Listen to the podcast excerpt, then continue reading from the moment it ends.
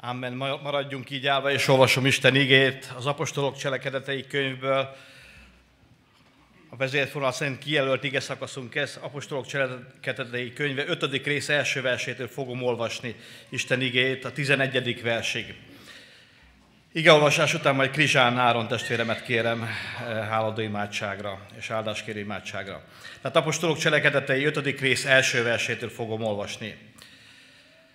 Egy ember név szerint Anániás feleségével, Szafirával együtt eladott egy birtokot, és az árából feleségének tudtával félretett magának. Egy részét pedig elvitte, és az apostolok lába elé tette.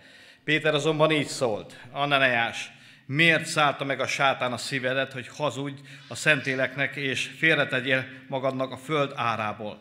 Vajon nem a tiéd volt el, még el nem adtad, és miután eladtad, nem te rendelkeztél el az árával? Mi indított a szívedet ilyen cselekedetekre? Nem embereknek hazudtál, hanem Istennek. Amit meghallotta Ananiás ezeket a szavakat, összeesett és meghalt. Nagy félelem szállta meg mindazokat, akik ezt hallották. Az ifjak pedig felálltak és betakarták őt, majd kivitték és eltemették. Mint egy három óra múlva a felesége is bement, mit sem tudva a történtekről. Péter megkérdezte tőle, mondd meg nekem, ennyiért adtátok el a földet? Ő így fialt, igen, ennyiért. Péter így szólt hozzá, miért egyeztetek meg abban, hogy próbára teszitek az Úr lelkét? Ime azok, akik férjedet eltemették, az ajtó előtt állnak és kivisznek téged. Az asszony pedig azonnal összesett, lába előtt és meghalt. Amikor bejöttek az ifjak, halva találták, kivitték őt is, és eltemették a férje mellé. Nagy félelem szállta meg az egész gyülekezetet, és mindazokat, akik hallották ezeket. Imádkozzunk. Köszönjük neked, Úr Jézus, hogy itt vagy ma reggel köztünk is. Köszönöm, Uram, hogy itt van a Te szent szelmed és a Te szent lelked, szólni akarsz hozzánk személyesen.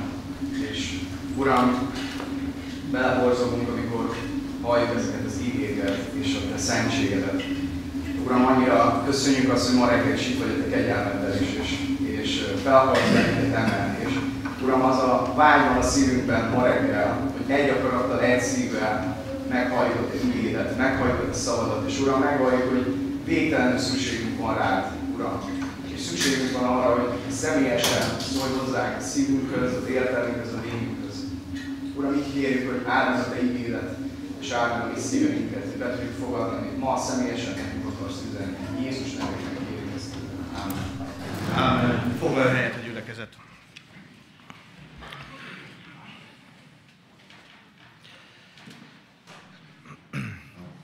Drága testvérek, egy félelmetes történetet tártak majd testvérek elénk, és eh, ebből a történetből Isten arcairól már esett szó itt a gyülekezetben különböző szolgálatokon keresztül. Egy olyan arcát láthatjuk meg Istennek, amikor ítél. Amikor félelmetes módon az ő ítélete bekövetkezik, és kézzelfoghatóan tapasztalható, és akik látják ezeket az ítéleteket, azok beleborzonganak, és nagy félelem szállta meg az ott lévőket, akik mindezt látták. És azt énekeltük, hogy a bárányvére elfedez. Hát nem lett volna lehetőség ennek a két, vagy ennek a házaspárnak, ennek az asszonynak és ennek a férfinak megmenekülnie. Lett volna lehetőség, valószínű. Kibontjuk majd ezt a történetet, de mielőtt rátérnék magára a történet kibontására, egy picit menjünk előre az apostolok cselekedeteiben. Isten lelke kiárat, pünkösd volt, és a Szentlélek betöltötte a hallgatóságot. Isten lelke különös módon elkezdett munkálkodni az első gyülekezetbe. Átélték a csodákat, ahogyan ott Péter apostol 3000 embernek prédikál, vagy 5000 embernek is megtérnek, újjászületnek, és azt kérdezik, amikor megérinti őket az igaz Szentlélek által, hogy mit cselekedjünk, atyám fiai férfiak. És azt mondják az apostolok, hogy térjetek meg, és veszitek a szent lelket, és keresztelkedjetek meg. Csodálatos megtérés, és ahogy írja tovább az első gyülekezetnek a jellemvonásait, hogy együtt voltak a tanításban, a közösségben, az úrvacsorában, és együtt voltak az imádságban. Egy olyan közösség volt, ahol házaknál és, és nagyobb körbe is együtt voltak, és imádták az Istent, és Isten lelki csodákat tett. Vagy ahogyan János és Péter megy a templomba, és ott van ez a béna ember, és azt mondja, hogy aranyunk és ezüstünk nincsen, nincsen nekünk ilyen dolgunk, de van valamink, amink tudunk adni, A názáreti Jézus nevében kelj és járj. És megelevenedik ez a sánta, szögd el. Olyan csodákat élnek át az ott lévők a pünkösd után, és a Szentlélek kitöltése után, amit eddig talán soha, vagy csak azok, akik az Úr Jézussal jártak és vele voltak, látták az ő itt létét, az ő munkáját. És hát mindenüket Isten lelkének a vezetésére bízták az akkori gyülekezet. Antiókiából indultak ki pálapostolék, és onnan vették a vezetést, merre induljanak, merre menjenek, vagy milyen apostolokat válasszanak. Isten szent lelkével megtöltött emberek voltak, vagy feltöltekezettek. Ezt keresték és kutatták, hogy Isten lelke merre vezet bennünket. Nagyon sokszor elhangzik Isten lelke, a Szent Szellemnek a szava itt az apostolok cselekedeteiben. Sőt, vannak olyan kutatók, akik azt mondják, hogy talán nem is ezt kellett volna neki adni, hogy apostolok cselekedetei, hanem a Szent Szellem, a Szent Léleknek a cselekedetei. Hiszen tényleg annak a cselekedetei vannak leírva itt, embereken keresztül, ahogy emberek odaadták az életüket, ahogy egy-egy emberbe, egy-egy apostolba a Szentlélek Isten egyszer csak uralmat vesz, és átformálja az életüket, és egészen másképp fognak élni. Vagy ott van Fülöp, ugye úgy olvashatjuk, hogy a lélek szólt neki, hogy menj el a Gáza vagy Jeruzsálembe levezető útra, és ott majd megy egy férfi, tegyél neki bizonyságot. És Fülöp ment, indította a lélek. És testvérek, azon gondolkoztam, hogy az első gyülekezet ilyen intenzitással ott volt, és Isten lelke kiáradt. Hát nem kellene nekünk is ilyeneknek lenni, hogy látva ezt a gyülekezetet, a mi gyülekezetünket, látva a mi életünket, ahogyan Isten lelke kiárad, ahogyan rajtunk és bennünk keresztül munkálkodik, ahogyan bizonyságot teszünk egy gyógyulásról vagy egy műtétről, ahogy jelen van Isten, ahogy tudjuk, hogy köztünk van. Hát nem meg kellene látni a világnak, hogy Isten munkálkodik itt közöttünk. Nem kellene, hogy úgy éljünk ebbe szentül és fejthetetlen, hogy Uram, téged akarlak tükrözni ebbe a világba. És mégis annyi minden van az életünkben, annyi megalkuvás, annyi kérdés, és annyi mindent visszatartunk, mint ebbe a történetbe is. És kanyarodva ehhez a történethez, hát nem csak a Szent Szellem csodálatos munkáját tapasztalhatták meg az első gyülekezetben, hanem egyszer csak valami drámát ír itt Lukács, az apostolok könyvének a szerzője, azt mondja, hogy, azt mondja egy Péter ennek az Anániásnak, hogy miért szállta meg a sátán a szívedet? Hát testvérek, él a gyülekezet, a Szentlélek kiárad, és egyszer csak valami olyan dolog történik, hogy a sátán megjelenik. Hát hadd mondjam ezt, hogy ez a valóság. Most készülünk a bemerítkezésre, és hát a nagy örömmel hallgattuk a vezetőségbe a bemerítkezendőknek a bizonságtételet, és ha eljönnek a testvérek délután, akkor nagy örömmel hallgathatják a testvérek is. Lelke, Isten szent lelke munkálkodik a gyülekezetünkbe, és mindazokba, akiket megragad és életre hív. Ezt is mondtam már nagyon sokszor, hogy talán a barátkozók korán el tudjuk mondani, hogy mik azok a kritériumok, amik szükségesek a bemerítéshez vagy a megtéréshez. De mi nem tudunk megtérést létrehozni, nem tudunk megváltoztatni egy életet. Egyedül Isten lelke, a Szent Lélek Isten az, aki meg tud változtatni embereket, megeleveníteni. És ezt a csodát élhetjük át. És akkor mi, akik itt ülünk a padokban, hát nem ezt kellene, hogy tegyük, hogy Uram, használd az én törékeny cserépedény életemet. Munkák, hogy itt bennem, meg a közösségbe légy jelen. A te drága munkádat akarjuk látni, és ahol megjelenik Isten lelkének a munkája, ahogy, ahogy elkezd munkálkodni rajtunk és embereken keresztül, hát hadd mondjam azt, hogy a sátán is megjelenik, és az is elkezd munkálkodni. És erre figyelmeztettük ezeket a fiatal megtérőinket is, hogy ez egy harc. Van John White-nak egy olyan könyve, hogy a harc. És ez egy rész arról szól, hogy a hitetlen világban nincsen ez a fajta jellegű harc, hogy én küzdjek a bűneim ellen, hanem ott a természeti ember éli az életét a saját tervei szerint, de egyszer csak amikor Isten lelke újjászül valakit, a Szentlélek Isten uralmat vesz, egyszer csak lelepleződik. Más szemszögből látja az ember a saját életét, abból a szemszögből, ahogyan Isten lát bennünket, a bűnbe, és elkezd megkezdődik a harc az óemberi jellemünk ellen, a régi életünk ellen. Elkezdünk küzdeni, és Isten az, aki az ő lelke által ebbe a küzdelembe ad győzelmet, és egyszer csak kiábrázolódik a hívő embernek az életébe az új ember. Hogy már nem a régivel küzd, hanem egyszer csak Krisztus megjelenül az ő jellemény cselekedetein, beszédén keresztül. És láthatóvá válik a mi gyenge cserépedény testünkön keresztül, életünkön keresztül. És hát itt van ez a házas pár.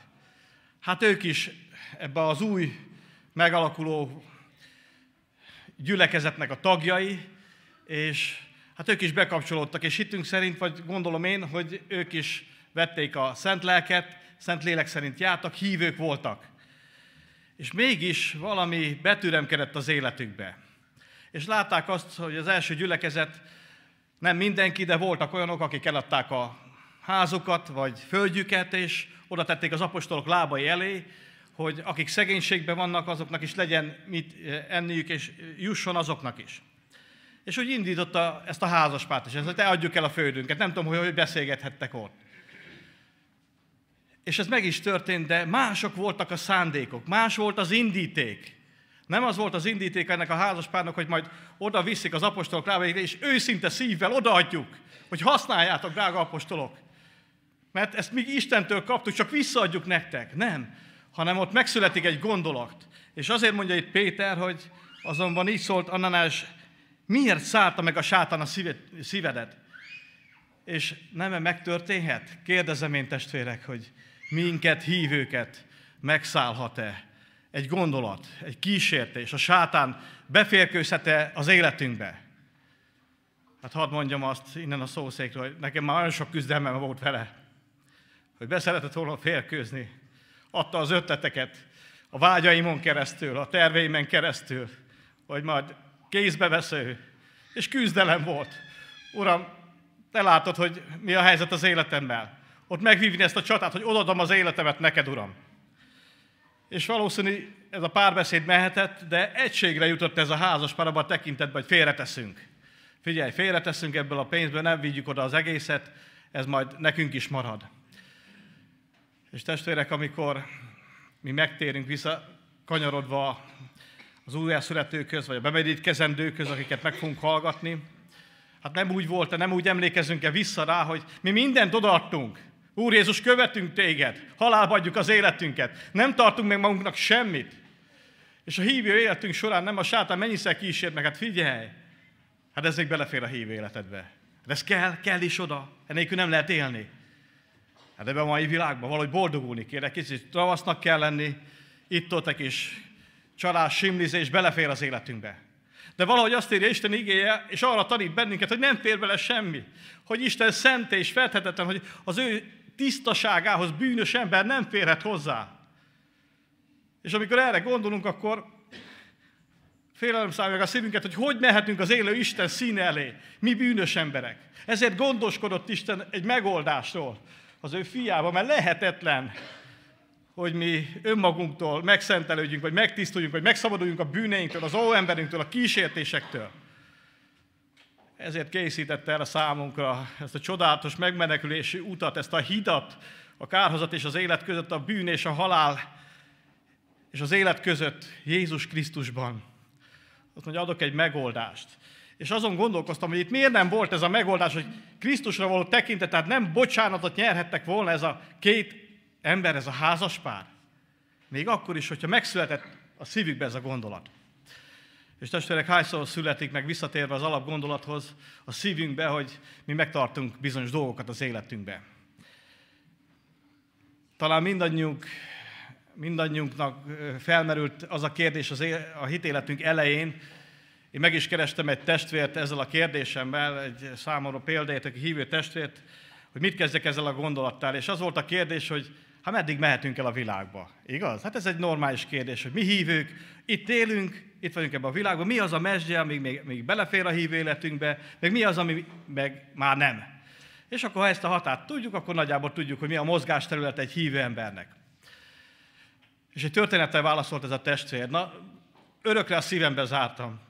Talán már is mondtam.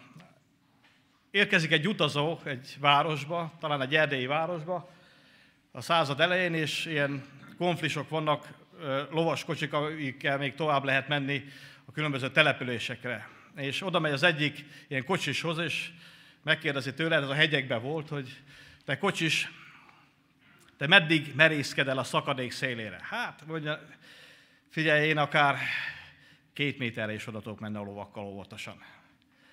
Hát azt mondja, megy, megy tovább, megkérdez egy másik kocsis. Na, te meddig merészkedsz el? Figyelj, azt mondja, én még egy méterig is oda merészkedek a szakadék szélére, vagy még talán fél méterig is, attól függ, hogy milyen. Fú, azt már, ez már, ez bátor. És akkor oda megy egy harmadikhoz, és tőle is megkérdezi. Az pedig így válaszol neki, na ide figyelje, hogyha maga velem akar jönni, akkor én a legmesszebbre megyek a szakadéktól, még a közelébe sem megyek, mert én el akarom juttatni az én utasomat a célállomásra. És ezzel úgy megválaszolódott a szívembe ez a kérdés, hogy nem az a kérdés, hogy meddig mehetünk be, bele a világba, meddig elegyedhetünk bele, vagy mi az, ami határ, ami még beleférhet az életünkbe, hanem azon gondolkozunk, hogy mi az, ami nem fér bele, amit már oda kellett volna rég adnunk, amit halálba kellett volna adnunk, minél távolabbra a világtól. Nagyon tetszik nekem a Noé idején a bárkának a története, és tudjuk, hogy Noé megmenekül, bemegy a családjával, Isten rendelése szerint, és elkezdnek áradni a vizek. Fent is, lent is, ez a szennyes áradat, ugye, ami jön felfele, ami szimbolikusan most is értendő ennek a világnak a szennyes áradatára, ami elborítja az egész világot, ennek a világnak a fejedelme a sátán, és mindenkit be akar kebelezni, mindenkit el akar pusztítani. És akkor azt olvashatjuk, mikor már megemelkedett olyan magasra a vízszint, hogy megemelte ezt a bárkát, a Károli fordítás szerint úgy olvashatjuk, hogy ez a bárka jár a vízen. Olyan nagyszerű dolog ez. Nem úszik, hanem jár. Csupán egy felszín van, ahol érinkezik ezzel a szennyes áradattal, ezzel a világgal, de a hajó, ez a bárka, ez fölötte van ennek. Nyilván kell egyfajta felület, ahol érinkezünk ezzel a világgal, munkahely, szomszédaink, barátaink, ismerősünk, család, hitetlen hozzátartozók, sok minden van, amivel érinkezünk, és kell is, hiszen azt mondja Isten, hogy nem azt akarom, hogy kivedd őket, hanem hogy megtartsd ebbe a világba. Azért küldettünk el ide, hogy Isten megtartson bennünket, és hogy őt képviseljük ebbe a jelenlévő világba. De nem belevegyülni ebbe a világba, ennek a világnak a dolgaiba, mint ahogy tette Ananias és Szafira. Ez kell nekünk. Ma annyi mindennel kihív bennünket, talán ha a médiákat nézzük, ugye az internet hozzáférése most már korlátlan mindenki számára, vagy a televízió, rengeteg reklám, amivel befolyásolnak bennünket, ami szükséges az életünkhöz. Neked ez jár, neked kell ez.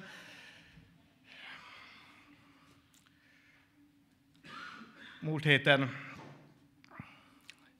Kabán voltunk háladó ünnepélyen, néhány testvérrel, és ott is elmondtam ezt, hogy őszi nagy takarítást rendeztem otthon. A garázsomat, minden szemetet kipakoltam, annyi kacat gyűjtött, és ott nézegettem, hogy ezért akkor pénzt adtam, hát, hát van tiszta, nem normális voltam, hogy így mondjam. Mennyi kaszat van itt, és ott van a faluban egy ilyen lovaskocsis eh, házaspár, és akkor azok jöttek el, Rebikén körült a lónak, mi meg felraktuk a szemeteket, és elvittünk mindent, ami már nem oda tartozik, ami már, amire nincs szükségem. És valahogy azon gondolkoztam szellemi értelemben, hogy mennyire kellene egy ilyen vizsgálat, hogy Uram, rendezd az én életemet, hadd dobjak ki mindent olyat, ami nem szükséges az életemben, ami nem téged dicsőít, ami lom, holmi, kacat. És nézzük végig az életünket, mennyi ilyen dolog van az életünkben, ami lom, holmi, meg kacat, ami elfoglalja a helyet és akadályoz abba, hogy Isten teljességre jusson. És ezek a gondolatok kísértenek, azt mondja, ezt tarts meg magadnak. Ezt megtartsuk. És olyan félelmetes az, ahogyan Ananias és Szafira oda mennek az apostolok lábai elé, először a férfi, és egyből leleplezi. Isten lelke olyan erővel volt jelen, hogy ott nem lehetett hazudni az apostoloknak, ott nem lehetett félrevezetni. És pont ez volt az egyik legfőbb oka annak, hogy neki meg kellett halni, mert az ott növekvő gyülekezet, az induló gyülekezetben nem lehetett az, hogy félreismerjék a szent lelket, hogy őt meg lehet vezetni, őt be lehet csapni. Testvérek úgy éltek ott, a Szentlélek Isten úgy volt jelen, mintha fizikálisan Krisztus ott lenne, mintha ott állt volna Péter apostol mellett Krisztus. Itt nem lehet hazudni, itt nem lehet félrevezetni senkit. Itt van köztünk Isten. És testvérek, gondoljuk azt, hogy ma másképp van? Ugyanúgy van. Itt van Isten közöttünk. A Szentlélek Isten.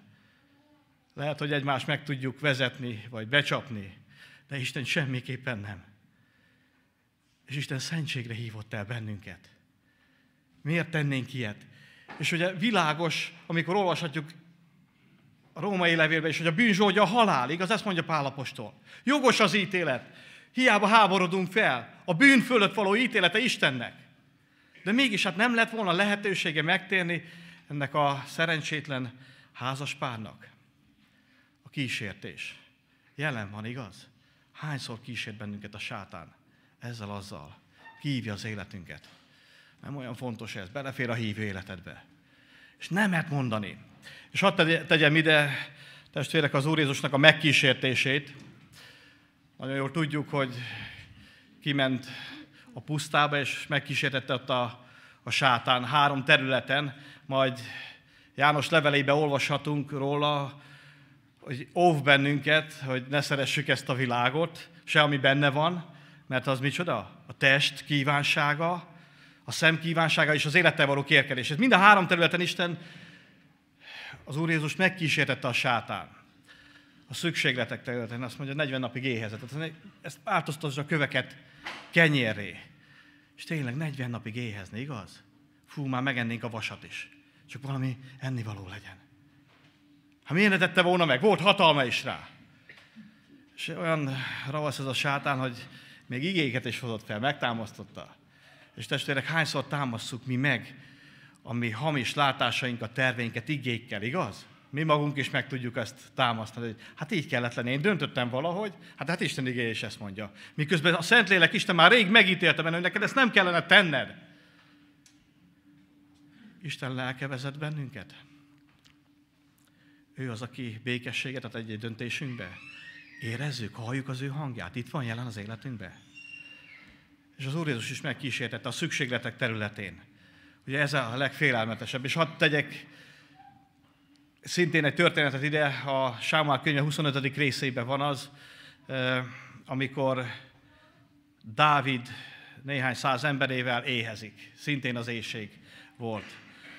És Nábál és Abigailnak a története ez, ha valaki ismer a Bibliába, és hát küldi az embereit ez a Nábálhoz, mert rengeteg vagyona volt, nyája volt, és éppen nyírást rendezett, nagy lakomát, hogy egy kis, kicsit jutasson már a legényeiknek és a katonáinak.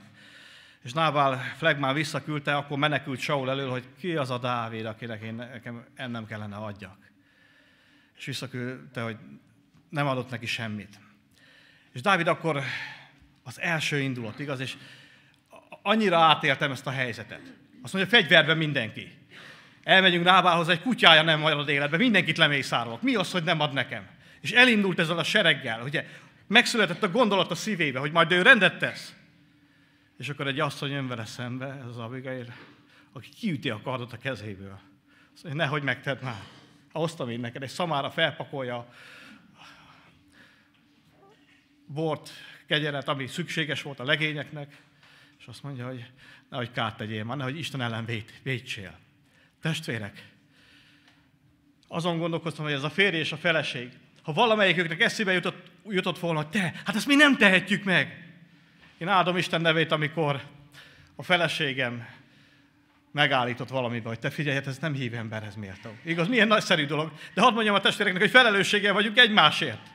Azért, amikor meglátjuk egymásba azt, hogy nem jó úton járok, akkor oda megyek, hogy figyelj, ez nem méltó hozzád, ez bűn az életedbe. Szólunk egymásnak, igaz? Egyiknek se jutott eszébe, hogy szól a férjének, feleségének.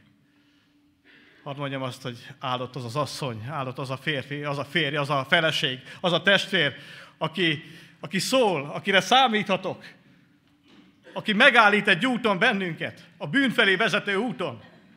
És itt valahogy nem volt. Végigmentek. De hadd mondjam, hogy mégis Istennek a kegyelme ott volt. Amikor bejön a feleség, szintén kérdezi Péter apostol, hogy na mi újság van?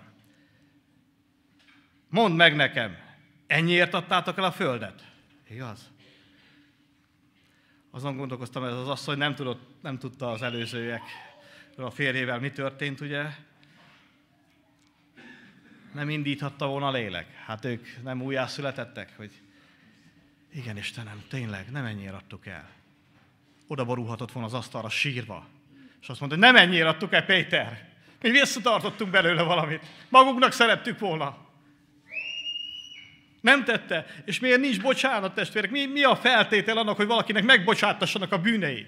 Az, hogy bűnfelismerés van, bűnbánat, és a bűnnek az elhagyása. Ha ez nincs jelen az életünkben, akkor nincs bocsánat. És ezt is Isten lelke végzi, amikor valaki meglátja a bűneit, hogy bűnt követtünk el. És bűnbánat ébred a szívünkbe, hogy nem csinálom tovább. És bocsánatot kérek. És elhagyom, többé ezt nem, tesz, nem cselekszem. De az asszony is belement ebbe a párbeszédbe. És milyen félelmetes az, amikor testvérek, akár házasságunk belül, de hívő testvérek is a bűnre biztatjuk egymást, hogy jó, belefér ez az életünkbe. Jó van, akkor csináljuk így, nem számít. De számít, testvérek, számít, fontos, hogy Istenhez igazítjuk az életünket, vagy sem. Mert Isten szeret bennünket, még Isten kegyelmezni akar. Az a szándék, hogy még az eltaszított sem maradjon eltaszítva előre, hanem életet akar nekünk adni. És itt ebben a történetben is ezt szerette volna tenni. Életet akar adni. És ez a házas pár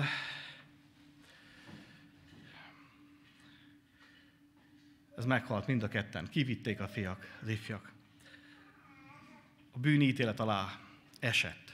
És olyan félelmetes ez testvérek, hogy miközben tudjuk azt, hogy a bűnt megítél Isten, akár bennünk is, de a bűnöst azt nem akar elítélni. Annyira szeret bennünket. Azon gondolkoztam, hogy semmivel nem vagyok különb ennél a házaspárnál. Hányszor követtem el bűnt, talán tudatosan is, vagy a, meggyőzem magamat, hogy ez belefér az életembe. Igaz? Ó, nem számít. Ettől még hívő vagyok, nem látják itt a gyülekezetben úgy, hogy otthon mit csinálok, vagy hogy alakítom a dolgaimat, hogy rendezem az élet különböző helyzeteit. De amikor Isten rávilágít, akkor teljesen más fényre kerül ez.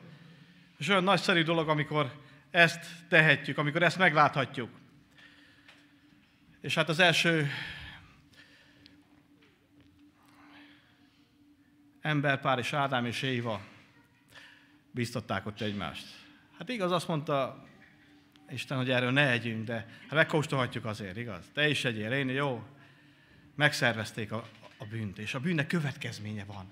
Nem ússzuk meg. De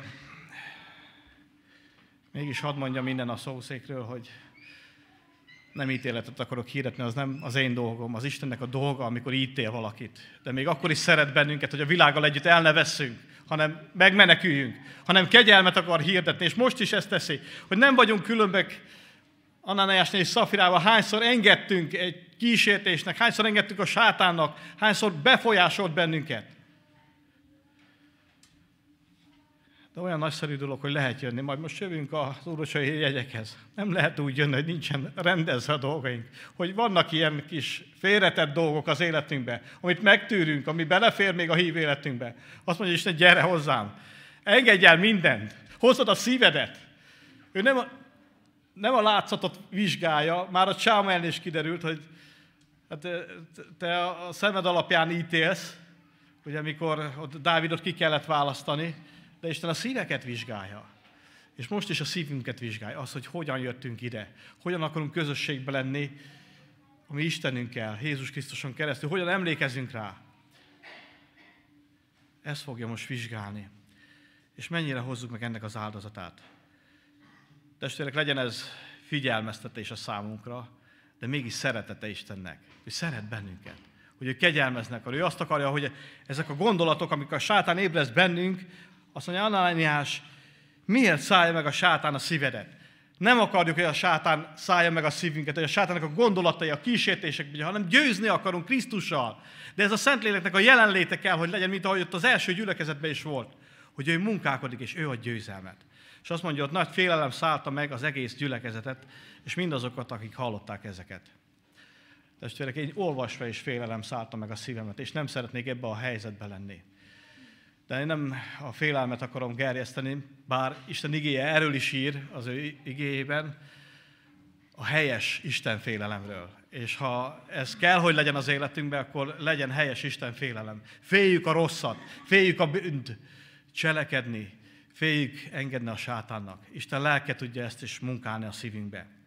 Erre hívom a testvéreket, erre buzdítom, hogy legyen ez tanulság ennek a házaspárnak az élete, és kövessük Isten lelkének a vezetését az életünkbe, és hívjuk be, amikor küzdelemre van szükség. Azt mondta egyszer egy testvér, amikor engem kísértés ér, akkor a bennem lakó lélek, a Krisztusnak mondom, hogy te nyiss sajtót, Úr Jézus. Én nem tudok ellenállni, de te, és ő ad győzelmet. Az ő jelenléte garancia arra, hogy győzedelmes életünk lehet, és bűntőlmentes, és ezt a megszentelődést ezt folytatja az életünkbe. Kívánom ezen a mai délelőttön is, hogy engedjük, halljuk meg Istennek a szavát, és mondjunk nemet. Az Úr Jézus,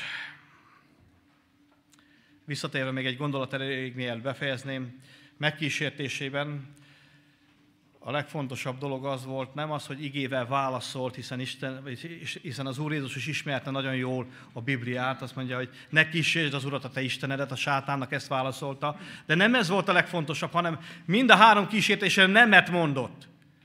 Ő nemet mondott, elhatárolta tőle magát. És hívom a testvéreket erre, hogy mi is mondjunk nemet, amikor a kísértő akar bennünket behálózni. Nemet mondani. Ezt tanulhatjuk az Úr Jézustól. Nemet mondott minden kísértésre, és győzedelmeskedett. Mert élő kapcsolatban volt az atyával. Legyünk mi is élő kapcsolatban Krisztussal, az ő szent lelke által, éljen bennünk, és mondjunk nemet, amikor a kísértő támad. Amen.